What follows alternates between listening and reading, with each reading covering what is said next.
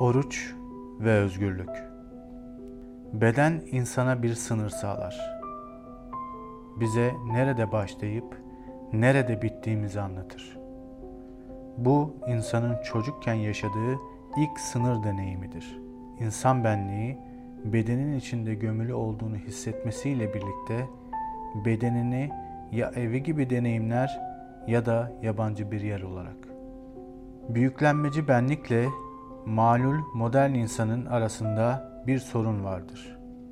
Beden tahakküm edilen bir alana dönüşmüştür. Tahakküm edense büyüklenmeci benliktir. Modern öncesi dönemlerde kontrol mekanizmaları dışa doğru bir yön taşırken modern dönemde Foucault'un deyimiyle disipline edici mekanizmalar uysal bedenler üretmekte, kontrol odağı içe doğru dönmektedir. Benliklerin narsistleşerek kendilerini deforme etmesi benliğin kendisiyle sınırlı kalmaz. Büyüklenmeci benliğin öncelikli tahakküm alanlarından biri bedendir. İçinde yaşadığımız ve bizi sınırlayan bedenimizin elinin uzandığı yer çok kısadır. Bu kısa mesafe insanın yaratıcı karşısında hiçliğini işaretler. Büyüklenmeci benliğin uzanmak istediği mesafe ise tanrısal özellikler taşımaya kadar varabilir. Bu yüzden narsistleşmiş benlikler için ilk aşılması, dışına çıkılması gereken alan bedendir. Bu nedenle beden ötekileştirilir. İnsanın içinde yaşadığı mekana karşı yabancılaşması onu sakatlar. Büyüklenmeci benliğin bedene yönelik tahakkümü iki şekilde tezahür edilebilir. Şişmanlık ve zayıflık. Bazı büyüklenmeci benlikler hazzı olmazsa olmaz haline getirmiştir.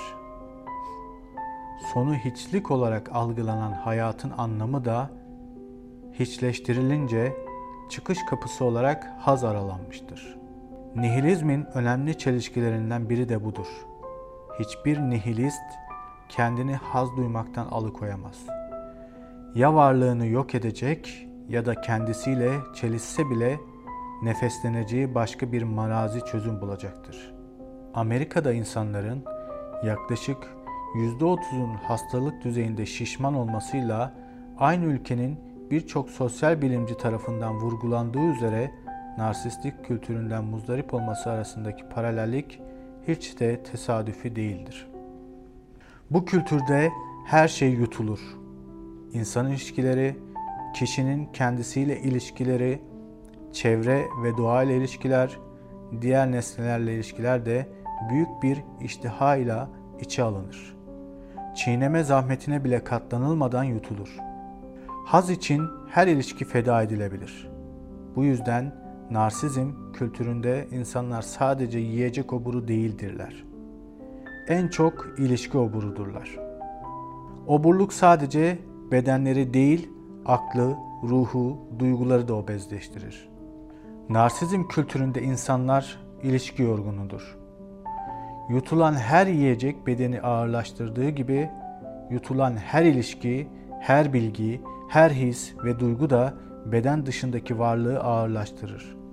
Kendi sınırlarına razı olmayıp elinin uzandığı yeri genişletmek isteyen büyüklenmeci benlik hem kendisini sakatlar hem bedeni, hem duyguları, aklı ve kalbi. Başka bazı büyüklenmeci benliklerse varlığın dışarıdaki görünümü olan imajı yüceltir. Yüceltilen imajın iki seyircisi vardır. Birinci seyirci benliğin bizzat kendisidir. Sahiplendiğini zannettiği bedeni mükemmel hale getirmeye çalışan benlik, mükemmel eserini hayran hayran seyretmek ister. İkinci seyirci de aslında yine benliktir.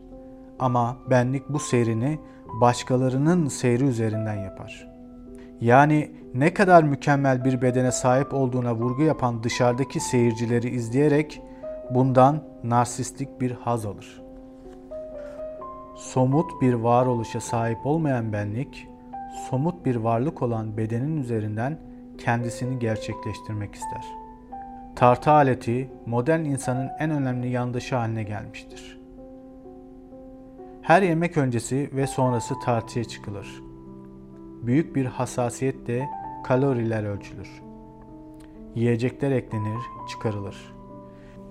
Beden, benliğin elinde dizayn edilen, yontularak şekil verilmeye çalışılan bir tahta parçası haline gelir. Bedenle takıntılı biçimde uğraşmanın en marazi hallerinden biri anoreksiye nervosa'dır.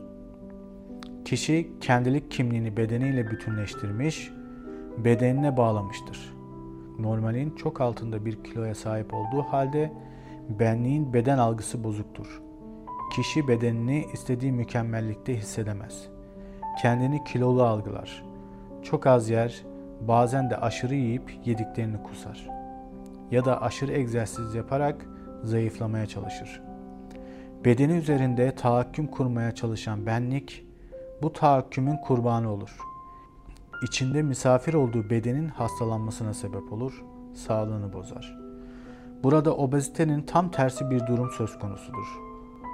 Obezler yiyeceklerini ne kadar yutarlarsa anoreksikler de küçük küçük parçalara bölerek yerler. Bu iki durumun orta yolu yok mudur? Ya da toplumsal narsizm kültürü içinde orta yolu nasıl bulabiliriz? Bana kalırsa oruç bize bu imkanı vermektedir. Orucun obeziteyi ya da anoreksiyayı tedavi edebileceğine dair safça bir spekülasyona girmeyeceğim elbette. Ancak orucun büyüklenmeci benliklerimizin hem haz yoluyla hem de açlık yoluyla beden üzerindeki tahakkümünü kırmada ciddi bir işleve sahip olduğunu da söylemeden edemiyorum. Oruç sadece aç kalınarak yaratıcı dolayımıyla bedenle kurulan bir ilişki değildir. Oruç hem aç kalmaktır hem de uygun zamanda yemektir. Oruçta belli süreyle sınırlı bir açlık hali vardır. Bu açlık halinin kolektif olarak sürdürülmesi benliklerimizin hem kendi bedenlerimizi hem de öteki bedenleri yerli yerine oturtması açısından ayrıca terapatik bir ortam imkanı da sağlar.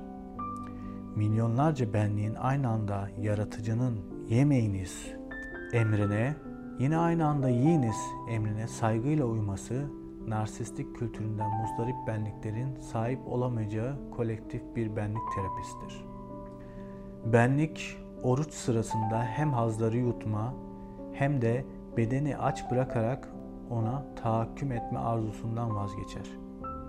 Oruçtaki yeme ve yememe keyfiyetinin en önemli noktalarından biri de aç kalma ve yeme zamanının benliğinden keyfinin dışında bir zamanlamayla ayarlanmasıdır.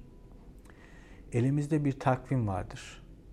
Zaman başladığında ki bu zamanı kainatın Rabbi tayin etmiştir. Benlik keyfince canının çektiği yiyecekleri yutamayacağını, haz alamayacağını algılar. Oruçluyken yiyecekler imgelem dünyamızda geçit resmi yapar. Ama elimiz o kadar kısalmıştır ki canımız ne kadar çekse de durmamız gerektiğini görür ve dururuz. Böylece benliğimiz hiçlik sınırına yani kendi gerçekliğine çekilir. Bedenlerimiz büyüklenmeci benliğimizin tahakkümünden azat olur. Orucu dikkat çekici kılan diğer yönse aç kalmak emri yanında yeme emrini de barındırmasıdır.